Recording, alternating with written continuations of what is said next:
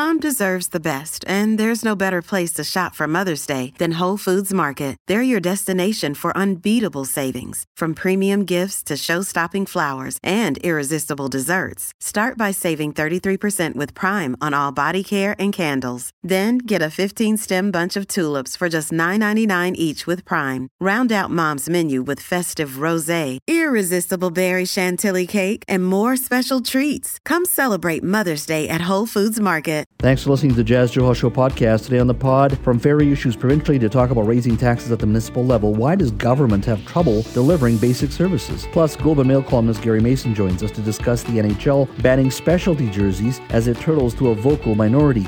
And the president of the Vancouver Bandits drops by to discuss selling professional basketball to a fickle lower mainland. And musician Bif Naked joins us to discuss the 25th anniversary of her landmark 1998 album I Bificus. That's all next on the Jas Johal Show podcast. Let's talk government and its ability to deliver services or actually not not a great record in delivering basic services. And I say this in regards to what's been transpiring in the last what's been transpiring here in British Columbia in the last 24 hours. Now we learned yesterday BC's Ferries is canceling 48 sailings between Swartz Bay and Tsawwassen. Uh, the coastal celebration return to service has been delayed after unexpected complications with its propulsion system. Um, from June 28th to July 3rd, there'll be eight fewer daily sailings between Tsawwassen and Swartz Bay than uh, originally scheduled. Now, I know these things happen, but to me, this is unacceptable, especially as you're heading into the Canada Day long weekend. Now, uh, this is issue number two. Now, that's at the provincial level. Yesterday, we had Vancouver Councillor Pete Fry join us to talk about the city's budget outlook over the next five years with a staff report that warned homeowners uh, that they could be on the hook for a 9% annual property tax hike for every year for the next five years. Now, that comes at the heels of a 10.7% property tax hike uh, this year. Now, I understand uh, there's a lot of obligations that cities have. Now, the Green Party councillor then went on to say in the interview with me yesterday that perhaps they'll have to look at other revenue sources. There's no conversation about perhaps the city needs to cut, but no, we uh, should be looking at other revenue sources. And one of the issues he brought up was that parking tax that nobody that I recall uh, on this show in this city or this region liked. Take a listen to his comments. That was defeated in the, in the last term, and I think we heard loud and clear from the from the public that that it wasn't going to be equitable and, and that folks didn't want to pay for uh, their private vehicles on public streets. Mm-hmm. Uh, I think it is a, a conversation that may need to be revisited at some point because I, I get that it's not popular, but neither is a 9% tax increase. Uh, no, it doesn't need to be revisited. That's my response. And the reason I say that, the city, in its uh, budget outlook, says they have $730 million in capital spending, inflation, rising construction costs, a labor shortage, and wage growth as contributing factors to their incredibly grim budget outlook. But within that outlook, it also says that the city spends about $160 million, $168 million on affordable housing, $23 million on childcare and homelessness, and 4 million to fight the opioid uh, crisis. That amounts to 15% of the total city budget, which is in and around 2, $2 billion. Uh, I know it's not easy, but City Hall should be looking at core businesses. What are they there for? What do citizens expect from a municipal government? Garbage pickup, community centers, dealing with potholes. The other issues, affordable housing and childcare and homelessness, those are jobs that the federal government and the provincial government are responsible for. Now let's go to the Stanley Park train just for a moment. Yesterday we had Jordan Armstrong on this show, a Global BC reporter, who filed an FOI request to get a better sense of why do we continue to see this train that is so loved by residents and taxpayers that never runs. Now at this point there's no fixed date, but the park board did say that they hope to have it running by either Halloween or Christmas. Jordan's guess was probably closer to Christmas, uh, and of course the, the park board had said that they're looking at mechanical issues that has been, have been impacting uh, the antique engine. Uh, now, this cancellation of the Stanley Park Ghost Train has led to a 50% drop in donations to the fire, uh, firefighter burn fund fundraiser as well last year. What's interesting about this is we learned from Jordan yesterday that they had one person who took care of the uh, train. That person retired in 2012. The upkeep was respons- was handed over to the city of Vancouver, not the park board. The city wanted a schedule; they never received one. It's like one entity not talking to the other entity. Now, here's the interesting part. Even though this is a popular train, take a listen here to Jordan's comments yesterday in regards to how badly the city, in this case, well, ultimately the park board, which is responsible for the train, allowed the train to deteriorate. Take a listen. There were brake issues with every single engine and car on the train, excessive oil leaking on the brake lining. That's an obvious fire hazard. The green locomotive's brakes were not releasing after being applied. I guess it's better that they were not releasing as opposed to not engaging. But anyway, the red engine had overheating and radiator issues. Um, some of the carriages had no uh, articulation in the wheels, so an obvious derailment risk.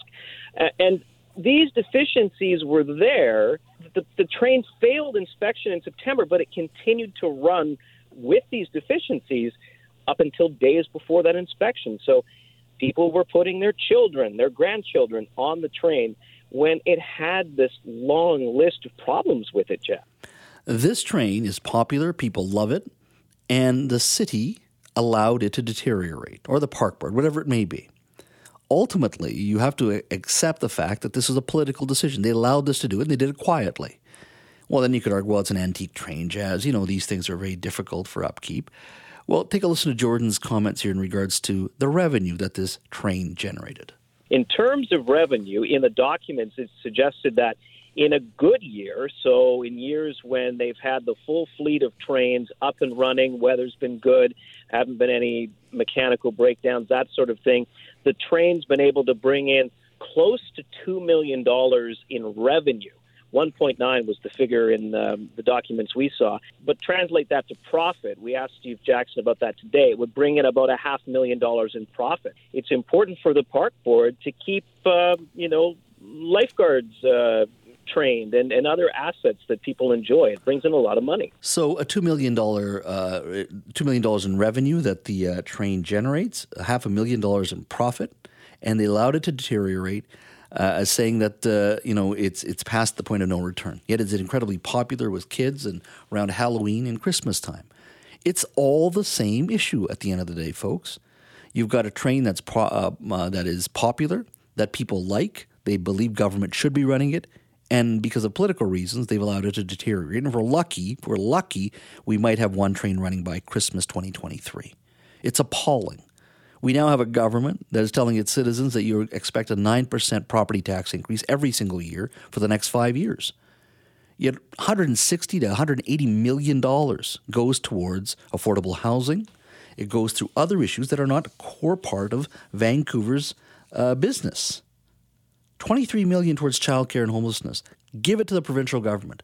They have a 60 billion dollar plus uh, budget. They should be handling that. That should be their issue. 168 million dollars for affordable housing. Where are the feds on this?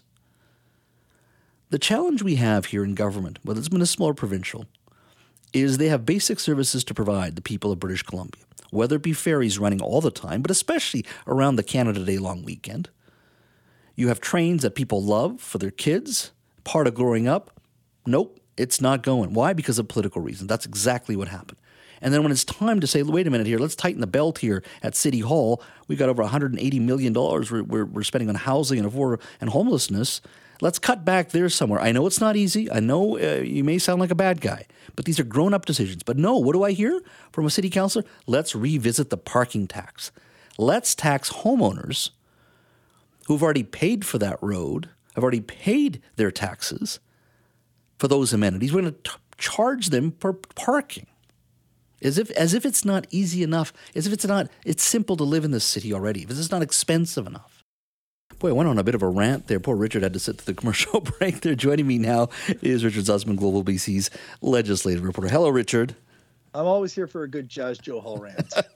Sorry, something set me off today. I just I don't want to talk about parking taxes. I don't want to talk about the fact this train that's really loved by people and they can't keep it up and running, and then the ferry problems. And I know it's mechanical, but you know why can't you do a retrofit in November rather than right before Canada Day long weekend? Your thoughts? Just you know, you cover government, all levels of government, but why does government have so, so much difficulty providing basic services these days?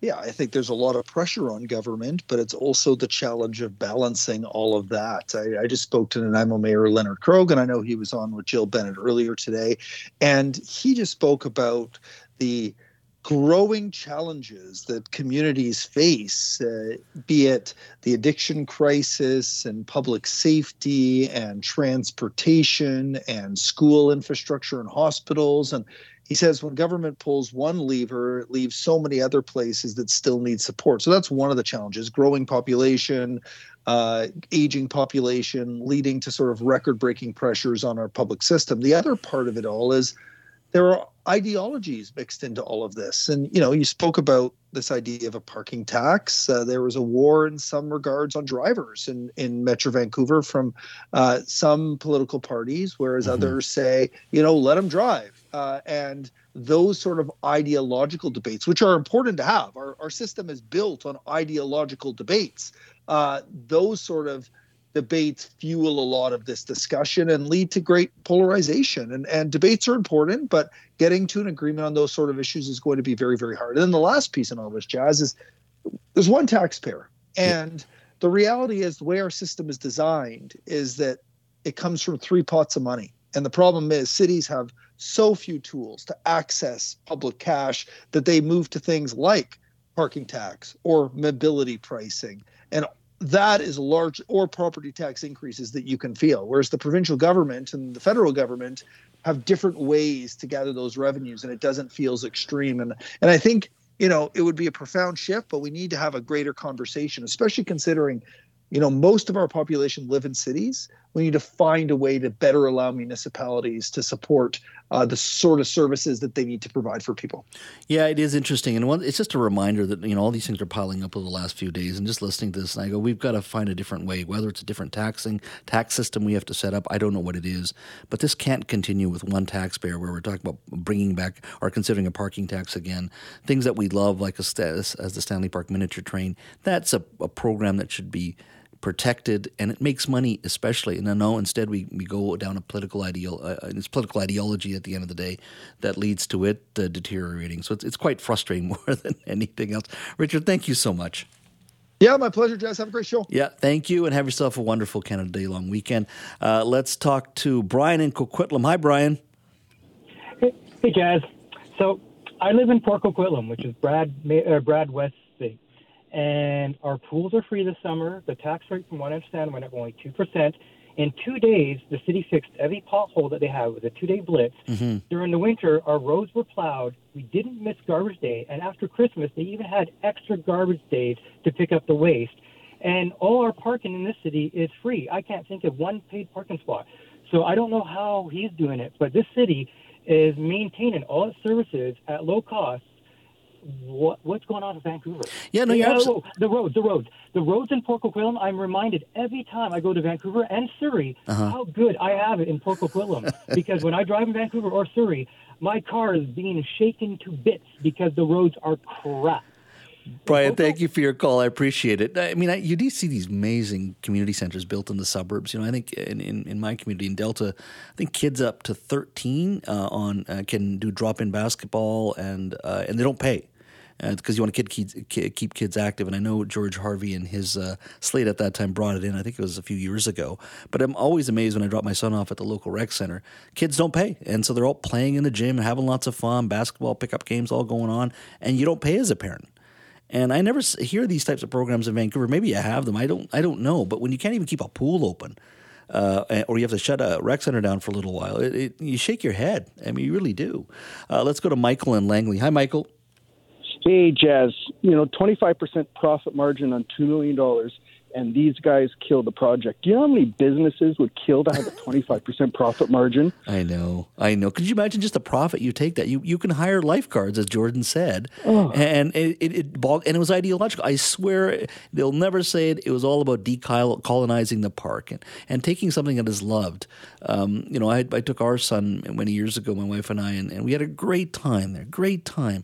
Those are things that build memories, that keep you connected to your community. And these folks decide, no, this is the one we're going gonna we're gonna we're gonna squeeze it slowly so it just goes away. And these arguments they give about oh the parts and we don't have anybody to fix it. You're talking, you know, we're sending we're sending people to space. I think we can deal with an antique train here in Vancouver. It is amazing. Hey, it's Ryan Reynolds, and I'm here with Keith, co-star of my upcoming film If, only in theaters May seventeenth. Do you want to tell people the big news? All right, I'll do it. Sign up now and you'll get unlimited for $15 a month in six months of Paramount Plus Essential Plan on us. Mintmobile.com slash switch. Upfront payment of $45 equivalent to $15 per month. Unlimited over 40 gigabytes per month. Face lower speeds. Videos at 480p. Active Mint customers by 531.24 get six months of Paramount Plus Essential Plan. Auto renews after six months. Offer ends May 31st, 2024. Separate Paramount Plus registration required. Terms and conditions apply if rated PG. Let's talk a little uh, basketball. The Vancouver Bandits are BC's professional basketball team. You probably didn't know or probably haven't heard about them. They're the westernmost club, of course, in the Canadian Elite Basketball League. Now, a few weeks ago, uh, I was able to catch one of their games. The first time I went with my son, we had a wonderful time. And, you know, I went to quite a few Grizzlies games in those early days. And it sort of had that same feeling where you got excited. Uh, the crowd was into uh, the game. It was a tight game as well.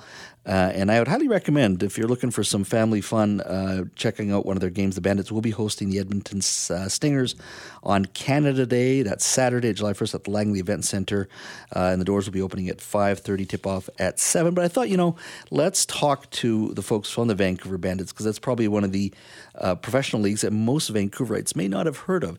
Uh, we're joined now by Dylan Kular, who's the president of the Vancouver Bandits. Dylan, thank you for coming in today. Yeah, I appreciate you having me. Yeah, I, I wanted to chat with you because you know we often talk about the Grizzlies leaving town, but uh, you know uh, I went out to the game as a couple weeks ago.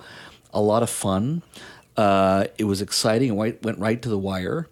And the Langley Event Center, uh, obviously smaller capacity compared to Rogers Arena here, but boy, was everybody into it. It was it was an, it was a fun game. It was a fun experience.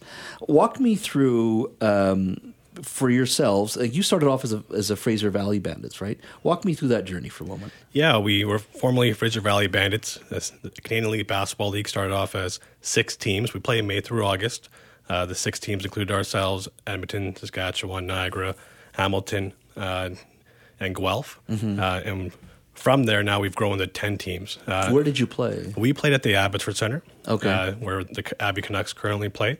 Our rosters must be comprised of at least 60% uh, Canadian professional athletes. You can have up to three Americans. Uh, we now need to have one international player, so one player who is non Canadian or non American. From a talent perspective, I think a lot of people might, might not understand that like we've had nine players go to the NBA in the last two years. Mm-hmm. Uh, we have players now this season who have played in the NBA multiple games, 20 plus games in the NBA. So the talent level is not too far. We have most of our Canadians who have played for, for Team Canada or used to play for Team Canada or just starting to play for Team Canada. Mm-hmm. Uh, so some exciting basketball is played right in our back door at Langley mm-hmm. Event Center. So uh, you play at Langley Event Center now, but you were playing at the Abbotsford Center before the Abbey Center.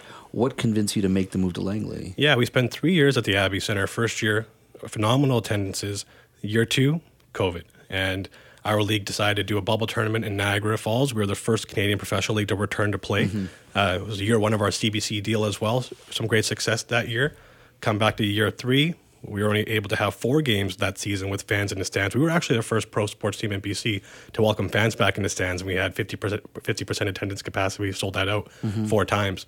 Our deal concluded with the uh, uh, with City of Abbotsford, and yeah, it gave us an opportunity to reflect and see okay, how can we be more accessible to the province. And we looked at Vancouver. Uh, we were offered by Langley Event Center, and Langley Event Center is probably the top mid-sized venue in this country, and you can say it's the capital of basketball in this province from high school provincials to youth sports basketball games, now professional basketball, club basketball tournaments every weekend. As we left today from Langley Event, uh, Event Center to come here, all five courts at Langley Event Center what's used for a tournament. Capac- what's the capacity of the Langley Event Center? We're about 5,100. And can you sell that out for a game? We sold it out multiple times already this season. Uh, so you're averaging, you know, 5, 4,500, 5,000 people exactly. a game. Okay.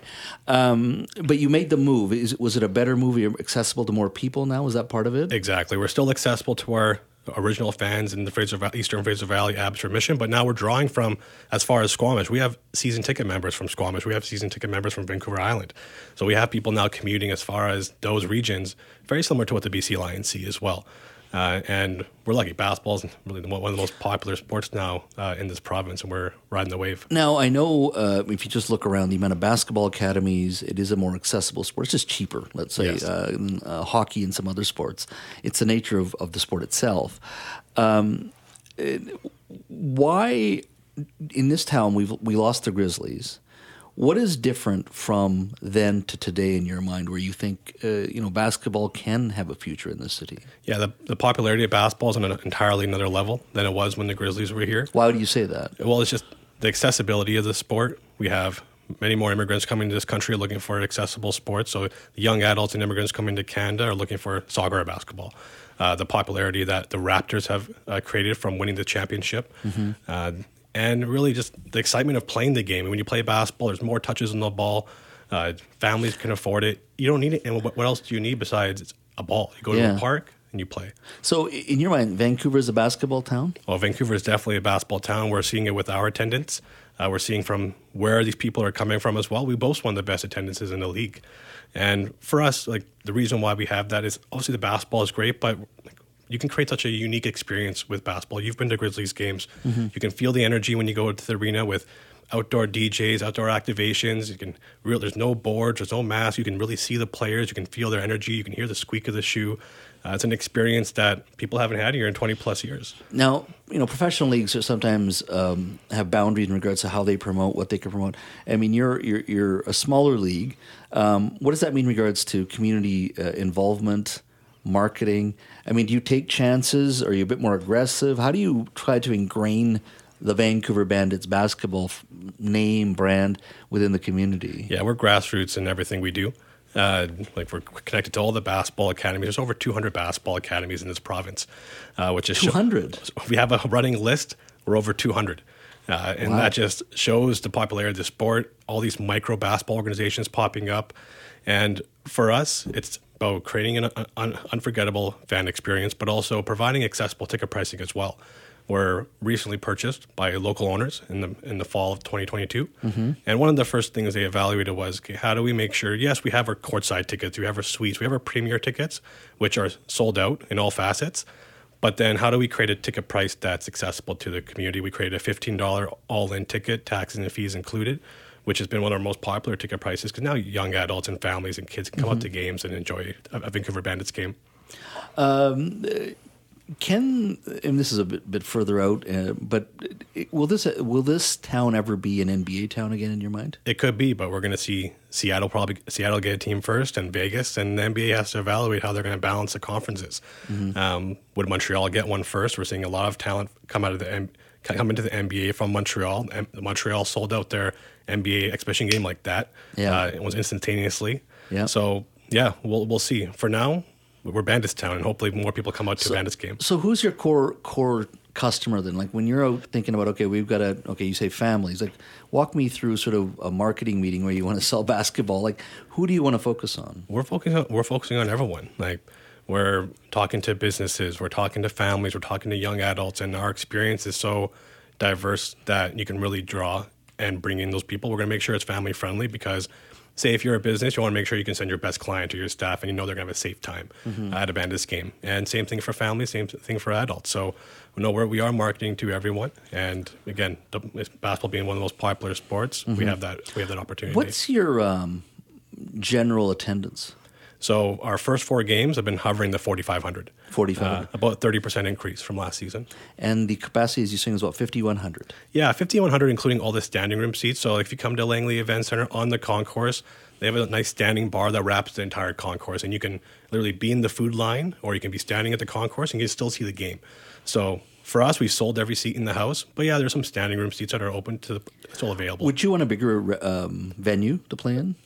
You know, let's sell out these, sell out every game first at Langley Event Center, and we and we go from there. We're very happy with where we are. Mm-hmm. Again, the capital basketball of of BC is at Langley Event Center. Because I know you have the, there's gyms behind there as well. There's Yeah. tournaments there, so it's always busy, as you say. So uh, in Abbotsford, so the move from Abbotsford to Langley was the right decision for you in the sense of accessibility to more people. It was, and all of our season ticket members that we had when we were in Abbotsford, they all supported the decision. And in fact, most of them are still with us. Like you look at courtside, those are all mostly people from Abbotsford who will never give up those seats because you know if you give up those seats, there's a over over 300 person wait list right now for courtside season Oh, wow. tickets. Yeah, so they know that they're locked in. Uh, and for the most part, most of those people from Abbotsford and Chilliwack and Mission, they're still with us. Now, it was interesting. Uh, you know, uh, Ron Toigo uh, from from White Spot. Uh, mm-hmm. You know, he's been involved with the the Vancouver Giants. They moved from Pacific Coliseum to Langley Event Center as well. You're there uh, as professional basketball now. Could your team be as successful if it was Vancouver based, or do you think it's actually better to be based in Langley? No, I think we'd be successful whether we're in Langley or in Vancouver proper. Uh, there's a lot of people that want to come to Bandits games at Langley Event Center, young adults, but they don't know how to get there. They don't own cars. And the SkyTrain's not developed yet. It's not in Langley. I know it's coming. It's on the horizon. Mm-hmm. Uh, the busing system is starting to improve.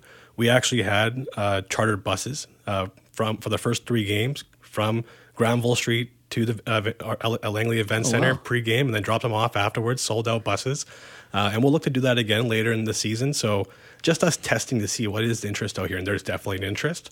Uh, and may, who knows? Maybe one day we do a game downtown. It is interesting, though, isn't it? That uh, you know you're you're a smaller league, but it seems a lot more grassroots, and mm-hmm. maybe that's what this town really needs at, the, at, its core is to have these grassroots sports and let them build and see where they take you, rather than just automatically thinking big leagues. Yeah, and we're and we're trying to bring in players who are gritty and tough and are diving for loose balls and taking charges and getting the crowd uh, engaged, and yeah, a team that really it takes a lot of pride in playing for the Bandits. Yeah. Um, and again, a lot of these players have, they have NBA experience or they have aspirations to play in NBA. So when it might be very similar to the AHL, that mentality where like these players are playing for something and they want to get to the highest level. Yeah.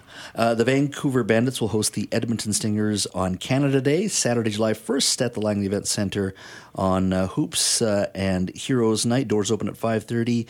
A tip-off is at 7 o'clock. I encourage you to check them out. Like I said, I took my son and had a wonderful time. Dylan Kular, president of the Vancouver Bandits, thank you for coming in today. Thank you. Let's talk hockey. Well, North Vancouver's Connor Bedard is officially headed to the Windy City. The Chicago Blackhawks selected uh, the Western Hockey League star with the first overall pick of the 2023 NHL draft last night. The 17 year old Bedard is the most hyped prospect since Connor McDavid. Now, the NHL draft day is usually a time to celebrate, of course. Uh, here's a comment from Connor uh, after uh, getting the news that he's headed to Chicago. I'm thinking a lot about my grandpa right now. Obviously, he doesn't get to be here, but um, just kind of keeping keeping him with us, our whole family. And um, but no, it's crazy to think how many people have helped me and how much fun this journey's been. I was talking about a lot with my family today, and I remember being here seven years ago for a, for a minor hockey tournament. So just how things kind of come full circle is, is, is incredible. And like I said, the NHL draft day is usually a time to celebrate. You can sense it in Connor's uh, tone, his comments that he made. These are young players, and it's an exciting day uh, uh, for them, first of all, getting drafted, but also in recognition of their hard work, their family's hard work, and the sacrifice that's required to make it to the NHL. But of course, draft day is occurring uh, just as the league announced that, that NHL teams will not be donning special jerseys for pregame warm ups on theme nights. Now, this decision comes as a response to a few players who declined to wear rainbow colored pride jerseys during the season that just ended, which led to unwanted disruptions. Recently, the league's Board of Governors supported Commissioner Gary Bettman's agreement that these refusals overshadowed the team's efforts in hosting pride nights, where some jerseys were even auctioned off. Now, recently, Globe and Mail's uh, national affairs columnist Gary Mason wrote on the issue, calling out the NHL and the fact that it turtled to a small minority of players many of them from Russia, where there remains a significant anti-LGBTQ plus culture. Gary Mason joins us now. Gary, thank you for speaking to us today. My pleasure, Jas. Uh, reading your column uh, in the Globe and Mail uh, when it comes to the NHL and, and uh, its decision after um, the, I guess, growing uh, discontent among some players, um, was this a miss moment in your mind when it comes to the NHL and its decision? Oh, I, I, absolutely. It's a, it's a huge a, a, huge miss by the NHL, and it's uh, a, a huge step back, I think, for the league uh, because it uh, uh, it makes them look, you know, really out of step with with the times. I think more than anything, and it shows a a real gutlessness. I think uh, on on their behalf uh, be, because of the attitudes of a small number of players in the league. I believe uh, mostly of Russian, you know, uh, heritage, uh, you know, they they sort of folded their their tent and you know and and decided, you know, we're we're not we're going to end this practice, and and and because they couldn't just say no to no more, you know, pride themed nights where the players wear rainbow colored jerseys for five minutes, you know, before the game and the warm up. Uh, so they, they couldn't just say end that because that would look homophobic. So they had to end all those uh, special jersey nights, you know, like indigenous nights and you know hockey fights cancer and all, all that and, and it's just insane that they that they did this it's just uh, i don't know it, it just really upset me and i think uh, that that kind of shone through in my column mm-hmm. uh, what do you say to the argument that look uh, hockey should stick with hockey and the, the world outside there's enough politics particularly in a polarized uh, political environment these days that people try to get away from that world and it should be about hockey. Uh, and it's maybe the right decision by the NHL. What do you say to that argument? Um, well, I, I, you know, I, I don't obviously I don't subscribe to it because I think when it comes to the LGBTQ community, uh, there's still a lot of work there that needs to be done in terms of society's acceptance of, of this this group, and so it becomes even more important for people who are sort of considered our heroes, you know, and, and athletes, whether, you know, they want to accept that role or not, are viewed differently. They have, you know, they have a, they have enormous influence in, in society, uh, whether they voice it or not. And so when they pull, pull on those jerseys for five minutes in a warm up, uh, you know, it, it's, it's very symbolic. It says, you know, it says, you know, to the LBGT community that their league, the NHL, those arenas are welcoming, safe places to be, and everybody should know that. And um, and and I, so I think it makes a statement because uh, it makes a statement too to the people in the in the arena who might not be accepting of the LGBTQ community and and and, and people of, of, of that uh, you know in that community. So mm-hmm. uh, I, I think it's I think it's it, it, terribly important, and I, I think that there is a role for professional athletes to make statements um, on on big societal issues. It's mm-hmm. all it, that that goes back to you know Cassius Clay and Muhammad Ali, you know, mm-hmm. taking a stand. I mean, I, I you know, there's nothing that says that sports leagues and, and athletes shouldn't be able to take stands and, and want to be part of a, a, a big, important discussion in society. We are speaking to Gary Mason, a national affairs columnist for the Globe and Mail. He penned a uh, column just recently in the Globe about uh, the NHL uh, deciding to uh, get rid of their theme nights. Uh, and uh, Mr. Mason, of course, said that the NHL turtled to a small minority of players. now, Gary, we talked a little bit about, um, you know, players and whether or not they should be involved in politics or taking action, or companies taking action uh, in regards to politics, especially in a very um, polarized political environment. Now, you look at uh, Bud Light, they uh, recently used an influencer to speak to the trans community, and there was tremendous pushback uh, from their customers and from conservatives as well. Do you think companies are going to be more hesitant now to stick their neck out? Uh, a little bit in regards to holding a pride night or saying your product uh, is available for all? Yeah, I, I, Jas, I think that I think that I think you could be right about that. I mean, there could be a hesitation. On the other hand, you never know what is going to spark, you know, sort of dissent in society. I mean, it could it could work the other way. It, you know, a, a company could do something that makes them look anti-inclusive, and there'll be a, a you know there'll be a, a pushback and a, a rebellion by customers that that you know makes them have to you know readjust their you know their their viewpoints on things. So it it can it can work both ways. I mean, yeah, you're right about uh, Anheuser Busch. I mean, they're probably paying a bit of a price right now, and and other companies will look at that. But as I say, it it has that that argument also has a flip side, and it can work it can work the other way if you look uh, if you look you know in any way homophobic or or not inclusive. Mm-hmm. So we'll, what remains to be seen how that's going to play out, Chad. Mm-hmm. the NFL had some challenges with Colin Kaepernick, uh, the African American quarterback. Um, you know, when you look at our our, our um, major cities in North America, incredibly diverse, multi ethnic. Um, is there a challenge uh, for sports like NHL to start reflecting that diversity? Is there a broader existential challenge? What I mean by that is not just in regards to uh, showing diversity among its players, but even just uh, attracting people to play hockey in major cities like Vancouver, where their land is not cheap, so there's less hockey rinks potentially being built, uh, meaning the sport uh, is probably going to be a little bit more. Uh, exp- it is more expensive. Uh, you know, mm-hmm. practices are at five or six in the morning when moms and dads yeah. don't like to take their kids, or kids don't like going, and it's a tougher sport to be involved in. Is there a longer term existential challenge to to the NHL in regards to it being a fabric of this country because of some of the obvious expenses, time, uh, and greater reflection of society on the ice.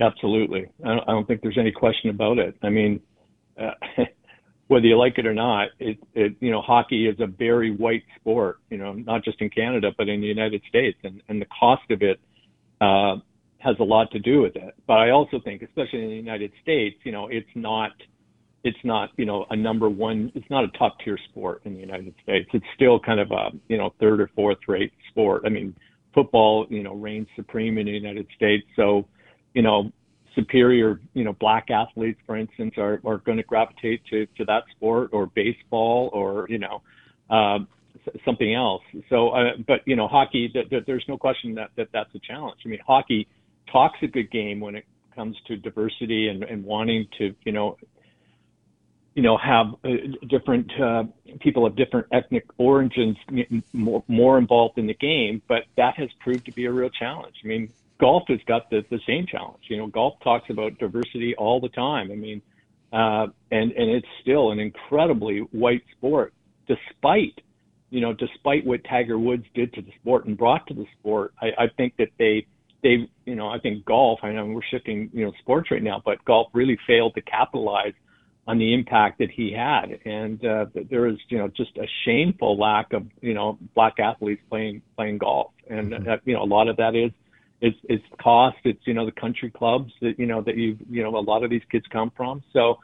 Um, you know, talk is cheap, and uh, you know, a, a lot of these sports organizations, you know, like to get up in front of the media, and and and they all they all say the right things, but it's actually, you know, it seen it manifest itself on the playing fields and the in the in the arenas and on the you know on the links. It, it's just another thing entirely. Mm-hmm. Gary, thank you so much for your time today, my friend. Oh, my pleasure as always, Jas. It's great talking to you. Well, our next guest is not a stranger to our listeners. Bif Naked released her first album back in 1994 when she was in her mid 20s. Since then, she's gone on to become a platinum selling recording artist, a best selling author, a passionate entrepreneur, and advises and coaches other artists as a mentor and manager t- uh, tonight, Bif Naked returns to the Rickshaw Theater to celebrate the 25th anniversary of her second album, I Bificus. The fun begins at 7 o'clock. Welcome. The fun begins the fun indeed. Begins. Yes, it's exciting. Oh, you know, walk me through that. I mean, the all the performances you've gone through, and you've got this great body of work, hundred thousands of performances. Um, you're at the stage in your career. Like, what does something like this mean to you when you're performing tonight? I'm so nervous. Are you? Oh my gosh. Let's, I'm a middle-aged lady. Like it's like, you know, so I, I mean, I, I make jokes, but it's like, you know, I was, um, Spaceman is from that album, for mm-hmm. example, and Lucky. And I still play those songs every single time I do a, a concert, and always probably will. Mm-hmm. And um, I still feel the same way when I sing them as I did when we wrote them. Mm-hmm. And, you know, sometimes I find that as I get older, I get more, I think things are funnier and I get more weepy. Oh, okay. And that just like ruins my credibility as a. so, what is that? Nostalgia? Is it uh, you sort of probably thinking of your journey to get to where you are today you know, now? It's really. Um, in the moment of in the moment of singing a song like Spaceman, which is about longing, mm-hmm. that person that wrote the song has never gone away, and that longing is never it, it never leaves you. And I think that it's not just true for an artist; it's true for a chef or a dishwasher or mm-hmm. a mom. Mm-hmm. I mean, I think that there's certain feelings we have that are always with us. They transcend the time, mm-hmm. you know, that we. Um, journey and live and all the life experiences we have, I still think some days you still say, Calgon, take me away, which is what Spaceman is. It's Yeah. Spaceman, come and get me. Mhm. You know? Um, we're all older and wiser. As I like to believe I'm older and, and wiser. Uh, take me back to that second album, I Bificus. Who was Bif Naked then? Compared, not comparing isn't the right word. Who was she at that time compared to who you are today? Um, I was extremely self-conscious, and I, I mean, I, I am today too. But I think at that time in my life, I was still very much afraid of what my um, little peers would think. I didn't have a lot of female um, colleagues or comrades in the punk scene in Vancouver. There weren't a lot of bands that had girls in them at that time, Mhm. and I had just, you know, gotten a record deal, whereas some of the, you know, more technical bands or whatever hadn't. So I felt badly for them. I felt it's almost like, in a weird way, it's like uh, survivor's guilt. And so that never changes. Um, but yeah, I was very self conscious, and making the I Bificus record was the first time I was in this big fancy studio. Mhm. So um, that was just, they had a coffee machine and they had like a private bathroom. You know, every other jam space studio we had been in was, you know, you had to go in the alley. Like it was Mhm. just so different, and it was so, uh, such a magical time. Mhm. Working with Glenn Rosenstein was incredible. He was so musical and uh, he just knew so much about music. He'd worked and worked with so many artists, and at the time, I think we were always teasing him. He worked with Samantha Fox. Yes, I remember some. So yeah. we we always sang those songs to him as a you know to honor him Yeah. and tease him, and it was really interesting. It was interesting times, and working with at that time Sony 550. I mean, they were Celine Dion's label. Yeah. So for them, you know, Michael Kaplan was the A and R on that on that record, and uh, to have this, you know, fancy in my eyes, fancy New York music person have faith in my songwriting was Mhm. just incredible. It was incredible. It, was a really special time. Uh, can the music industry today, could the music industry today, or even Vancouver, create a Bif Naked today Yes. based on streaming, based on so many changes, technical changes, Hmm. structural changes, financial changes to the music industry? Can there be a, a Bif Naked that, that can come out today and succeed? Absolutely. Because I think the thing about it is, even with today, they have so many tools that we didn't have back in the day. And I can't bemoan it. Like, we can't say, oh, come on, man, Aerosmith made records where they didn't have Pro Tools. You know, they couldn't Yeah. fix, you know, the vocal notes, they couldn't fix drum, drum patterns. Um, but there is still such great music that comes out today. These tools enable artists uh, who don't have money, who don't have big record labels giving them money to record. Uh, they can still record their music and get it out there. And I always look at artists like Grimes, for example. Mhm. Um, you know, Claire was making her music on her computer, you know, in Squamish. Yeah. And to me, I think that is that epitome. It's the epitome of artistry being able to transcend where you're from. hmm Um, your personal journey, uh, born in uh, India, Mm-hmm. uh, and I'm not going to go through all of it. I mean, you, you spent time in Manitoba, a lot of challenges uh, as a child as well. Um, how did you persevere through all that? I mean, I was just reading all of it today, and there's, there's so much that you've had to persevere every- through. You know, Everyone's life is so much. You know, I blame my parents. Mhm. My parents were optimists, and they're academics. Are you an optimist, by the way? I'm sick. I'm sick. I'm such an optimist. People, you know, want me to die in the streets. They just can't stand it. Um, but I can't be any other way, and I blame my parents for this. Um, my father was uh, a very funny man, and he followed his passions. You know, he, you know, he he says that he was in medical school and fell in love with the mandible, and that's why Yeah. he became a dentist. I mean, just always a joke. They always had jokes, and uh, and I blame them for that. But having met my birth mom, and uh, learning what my personality traits are and mannerisms that are exactly like this woman who's Mhm. only 15 years my senior. Um, it, it's fun for me knowing what is environmental and what is genetic. Oh wow. And I just think, and it's just fascinating. I feel very lucky. hmm uh, to have had the upbringing that I did. Mm-hmm. Um, you know, I'll, I'll always feel very fortunate. Yeah. And have you gone back to India? Yes. Yeah. And of course, like a lot of kids that grew up in the in North America, you know, and maybe not, but I romanticized India Yes. a lot. My parents raised us as Christian, and if we wanted to be Hindu, Jain, whatever we wanted, they wanted to encourage us. So we always had a house full of Hindustani Kana and always a house full of Ravi Shankar, and you know everything was embraced. Um, so when I went back, I went back with this very romantic idea uh, of what it was going to be like. My dad was he had moved back with his second wife. Um, they were living in Ludhiana, but I flew to Mumbai and then uh, and then went to Bangalore. That's a whole other story. um, and then went up to New Delhi, and he came down to meet us there, and um, it was mind blowing.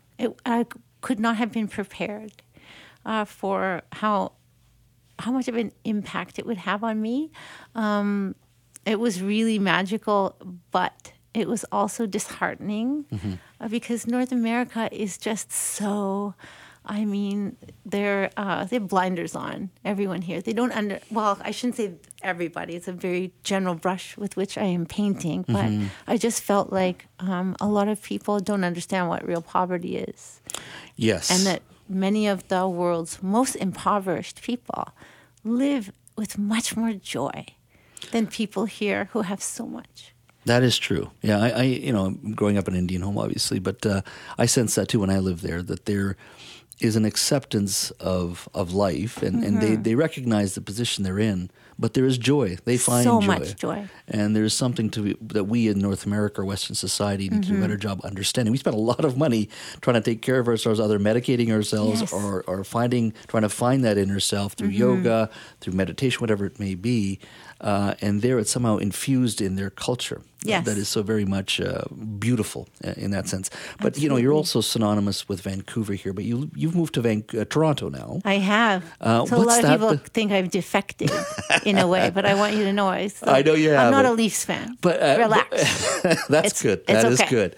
Um, but um, there's a difference in those two cities to certain degree. Both amazing cities, different Mm-hmm. cities.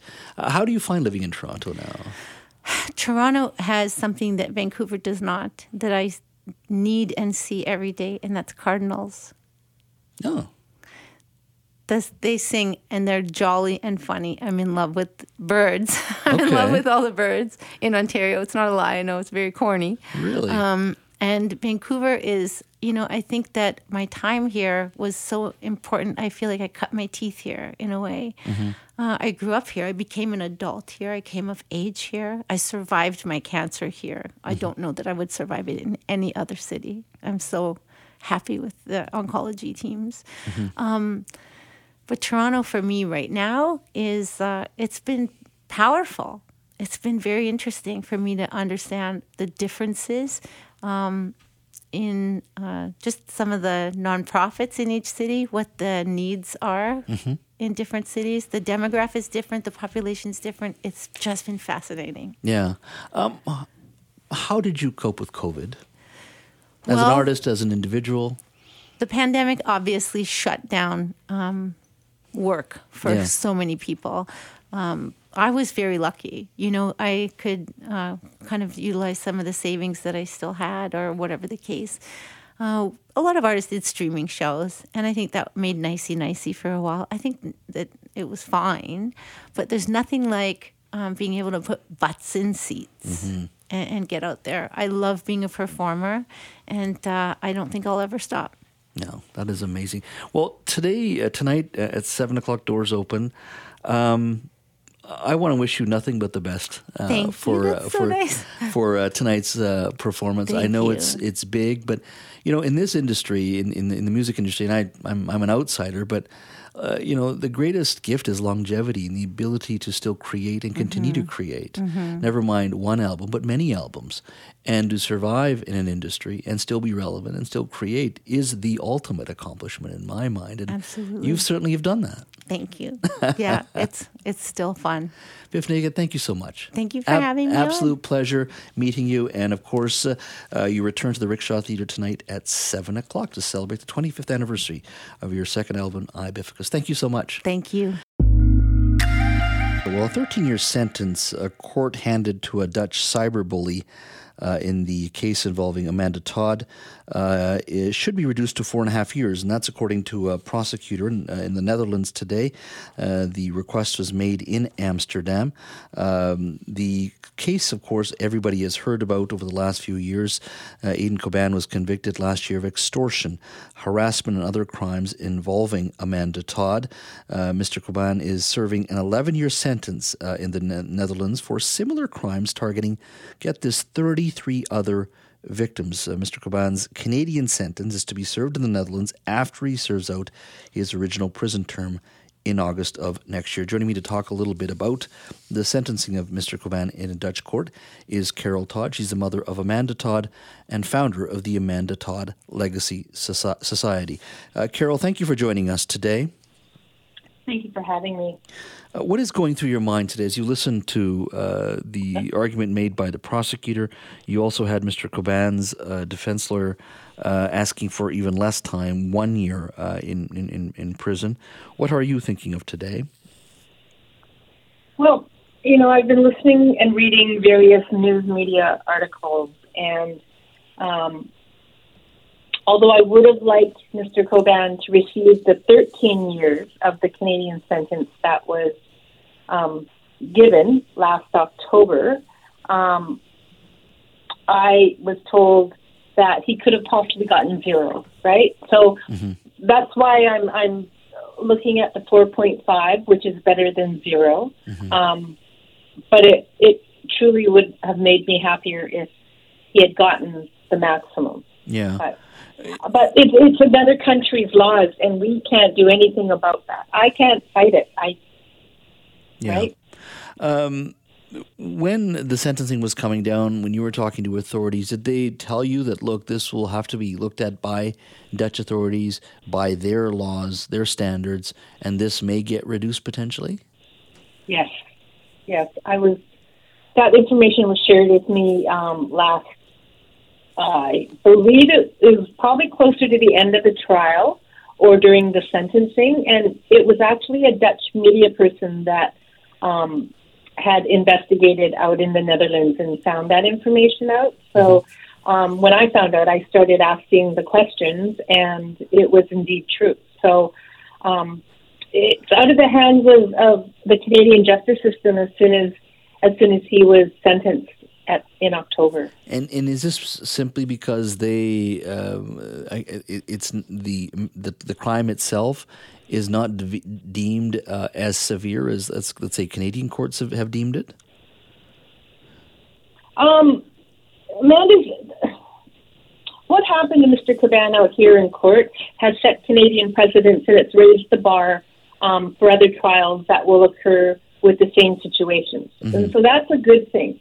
Um, in in the Netherlands, what they what their law and what they're arguing about is that he is. I mean, he was in court in 2017 um, with the charges that he had against 39 other people, mm-hmm. right? Mm-hmm. And the result of that was a maximum sentence of 10 years and eight months, and that was the maximum that he could have gotten for all that victimization. So, in in when we look at that, that's not very much right? Yes. Um, and then for a man, it was four and a half. So they are claiming that because the crimes he committed to those victims, the 33 minor children, um, were the same as Amanda's, and so he's already served his time. And he's upset that he had to come to Canada to serve, to, to go to trial because it took away his privacy, because our media published his image, his picture. Um, he didn't feel, he still feels that he was unjustly tried. And, and and I guess this is part of his defense as well. Like the prosecutor uh, in uh, in the in Amsterdam was saying they're asking for four years, but the defense lawyer, his lawyer, Mr. Coban's lawyer, is saying because of this publicity, because his face is being shown, because he doesn't have his privacy, I'm a bit gobsmacked by the so-called offense uh, and his rights. Uh, the, the defense yep. is asking it should, only, it should only be a year in prison as opposed to the 13 years he got in Canada. I know. You know what? I read that, and and the the criticism, and I just had to read it a few times and thought, oh my gosh, really? And then um, I believe the defense also said that um, it it, Mr. Coban shouldn't have gone to Canada for a trial, right? Mm-hmm. And and the prosecution said, well, he probably shouldn't have victimized people from out of the Netherlands if he only wanted to stay in the Netherlands Yeah. for a trial. Um, so we have all those all those things, and Mr. Coban hasn't, as far as I understand, he's he hasn't gone to through any rehabilitation, and so in the minds of the judge um, in BC Supreme Court, he was he is he's got a profile to re-victimize others, and so um, also defense in in BC in a trial last summer, they only wanted two years, right? Yeah. and and prosecution wanted 12 and he got 13 so the one year isn't that different from what our pros- the prosecution out here asked for and so hopefully the judges will there were three judges sitting today um, and hopefully they'll look at it and they'll um, they'll they'll uh, do what's right um, the other part is I wrote a victim impact statement for this Dutch hearing, and Mr. Coban and his lawyer, um, because they got a copy of it too, um, put a went to court and and said they didn't want it read out loud, and then they decided that they didn't want the judges to have a copy of it to formalize to to make their decisions. So my victim impact statement has been basically thrown out. Carol, I honestly don't know how you do it sometimes. I really don't. Um, you know, uh, I, I thank you so much for your time today. I'm sorry you have to go through all this, and, and I know you're still fighting uh, the good fight, and, and I'm very proud of you. Thank you so much for your time today. I have to say also that if, if he gets years, he will appeal it. So this is going to go on. Oh. Well, let's fingers crossed. Um, he, he needs to do the time. He really does. Thank you so much, Carol. Okay, thanks, Deb.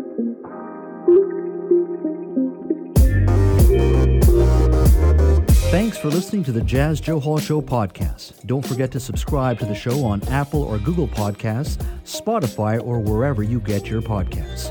You can always listen to the Jas Johal Show live Monday to Friday from 3 to 6 p.m. on 980 CKNW and connect with me on Twitter at Jas Johal BC. Talk to you next time.